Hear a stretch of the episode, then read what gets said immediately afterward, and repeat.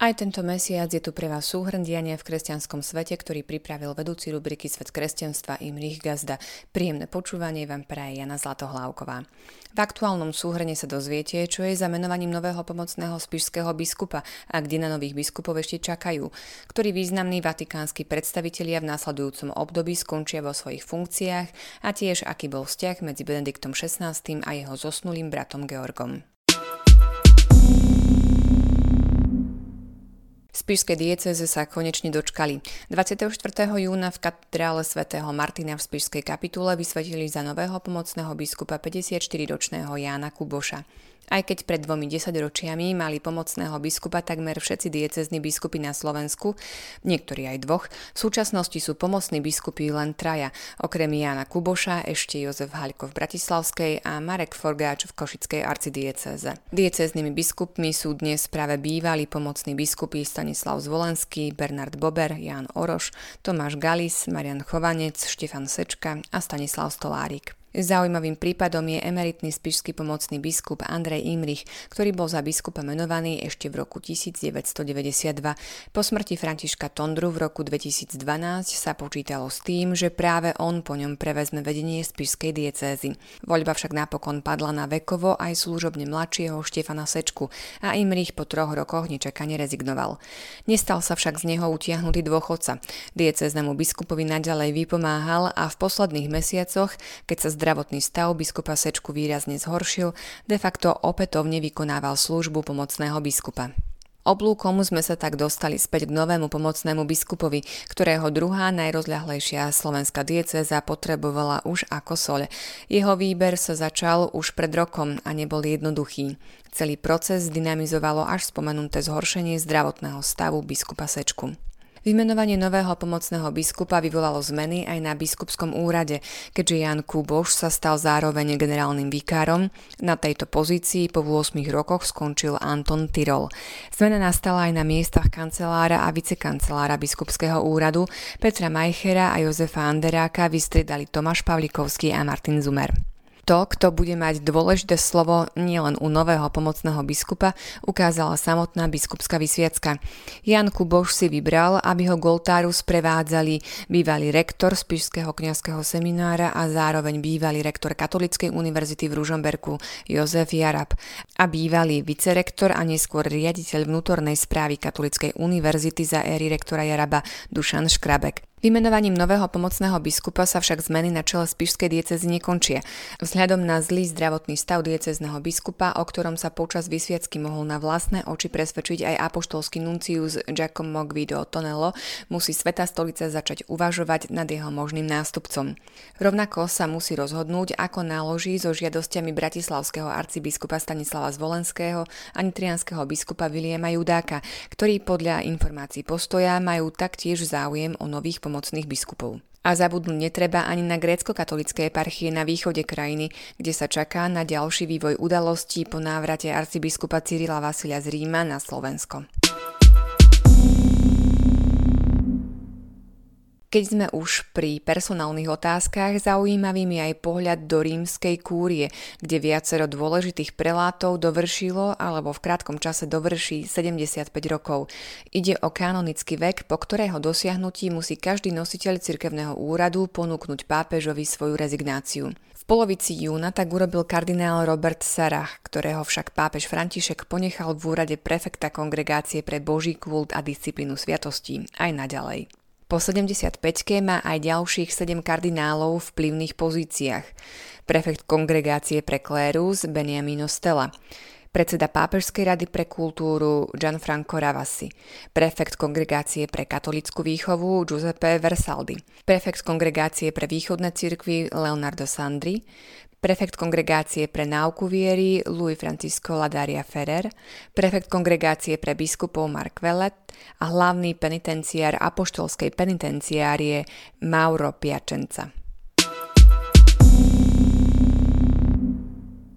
93-ročný emeritný pápež Benedikt XVI sa rozhodol, že prvýkrát od svojej rezignácie pred 7 rokmi opustí Apeninský polostrov. Urobil to náhle, čo dokazovalo, že situácia je naozaj vážna. Keď sa zdravotný stav jeho 96-ročného brata Georga v polovici júna prudko zhoršil, Benedikt neváhal a napriek svojej pohybovej indisponovanosti sa rozhodol vycestovať do rodnej krajiny. Nechcel dopustiť, aby sa zopakovala situácia z roku 1991, keď sa nestihol stihol rozlúčiť s umierajúcou sestrou Máriou, najstaršou z trojice súrodencov Ratzingerovcov. Nikto nepochyboval, že nečakaná 5-dňová návšteva Bavorska je poslednou zahraničnou cestou emeritného pápeža. Nikto nepochyboval ani o tom, že ide o posledné s Bohom, ktoré si bratia povedia no len málo kto tušil, možno s výnimkou úzkeho kruhu ľudí v blízkosti Georga Ratzingera, že pozemský koniec príde tak skoro. Georg zomrel v 1. júlový deň krátko pred poludním. Bratov Ratzingerovcov po celý život spájalo pevné puto. Kňazku vysviacku prijali v ten istý deň 29. júna 1951. Kým Jozef sa vybral akademickou dráhou, z ktorej bol neskôr povolaný do hierarchickej služby, hudobne nadaný Georg sa stal dirigentom svetoznámeho katedrálneho zboru Regensburger Domspatzen. Po definitívnom odchode Jozefa Ratzingera do Vatikánu v roku 1981 bol Georg jeho pravidelným hostom. Benedikt XVI o svojom bratovi povedal, citujem, Odjak živá bol môj brat pre mňa nie len spoločníkom, ale spoľahlivým sprievodcom. Vždy predstavoval orientačný a vzťažný bod jasnosťou a dôraznosťou svojich rozhodnutí. Koniec citátu. Benedikt XVI to povedal v roku 2008, keď sa mesto Castel Gandolfu rozhodlo udeliť Georgovi Ratzingerovi čestné občianstvo. Starší z bratov zasa v roku 2011 pri príležitosti vydania knihy Môj brat pápež povedal Domov je pre mňa všade, kde stretávam svojho brata.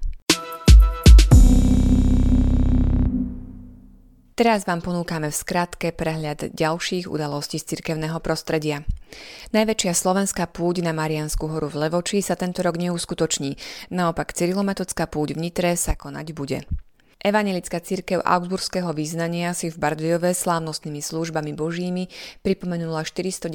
výročie prednesenia Augsburského význania. Konferencia biskupov Slovenska na svojom plenárnom zasadnutí zrušila dispens od povinnej účasti na nedelných a sviatočných omšiach a podporila voľnú nedeľu ako deň pracovného pokoja. Katolický klérus na Slovensku sa tento rok rozšíri o viac ako 40 novokňazov. Slovenský kňaz Ľubomír Velnic bol vymenovaný za pápežského ceremoniára. Pápež František vymenoval bývalého apoštolského nuncia na Slovensku Mária Giordanu za mimoriadného komisára dielne svätého Petra vo Vatikáne a uviedol na ňu nútenú správu. Katolickú i evangelickú církev v Nemecku minulý rok opustilo pol milióna veriacich. Vandali v San Francisku zvrhli sochu svätého Junipera Seru, františkanského mnícha označovaného za apoštola Kalifornie. Predstaveným grécko-katolickej mnížskej rehole studitov na Ukrajine sa stal Slovák Jonáš Jozef Maxim. Pápež František pridal do loretánskych litánií tri nové zvolania Matka milosrdenstva, Matka nádeje a útecha migrantov. V Rusku odsúdili ďalšieho člena náboženskej spoločnosti Jehovovi svetkovia. Na staromestské námestie v Prahe sa po viac ako 100 rokoch vrátil zvrhnutý marianský stĺp. A na záver ešte tradičná knižná bodka. V lete v roku 1968, keď západný svet žil heslom sex, drogy a rock'n'roll a Československo obsadzovali sovietske tanky, 41-ročný profesor Jozef Ratzinger odovzdával do tlače knihu s názvom Úvod do kresťanstva. Vznikla z prednášok, ktoré v letnom semestri predchádzajúceho roku viedol pre poslucháčov všetkých fakult Tübingenskej univerzity. Oproti zlomovým dejinným udalostiam položil na druhú misku váh postavu Krista a pojem Boha a pokúsil sa tak dokázať, akou praktickou je kresťanská viera, nielen pre život jednotlivca, ale celého sveta. Týmto svojim dielom spôsobil revolúciu v životoch množstva čitateľov. Pridať k ním sa teraz môžete aj vy. Okrem nového vydania Ratzingerovho úvodu do kresťanstva sa počas leta môžete duchovne obohatiť aj jedinečným vydaním Jeruzalemskej Biblie či cikánskymi evangeliami českého kniaza Štipána Smolena, autora bestselleru Buď kde si. Nie len tieto, ale aj ďalšie hodnotné publikácie nájdete v našom knižnom e-shope. Počúvali ste súhrn diania v kresťanskom svete od vedúceho rubriky Svet kresťanstva Imricha Gazdu.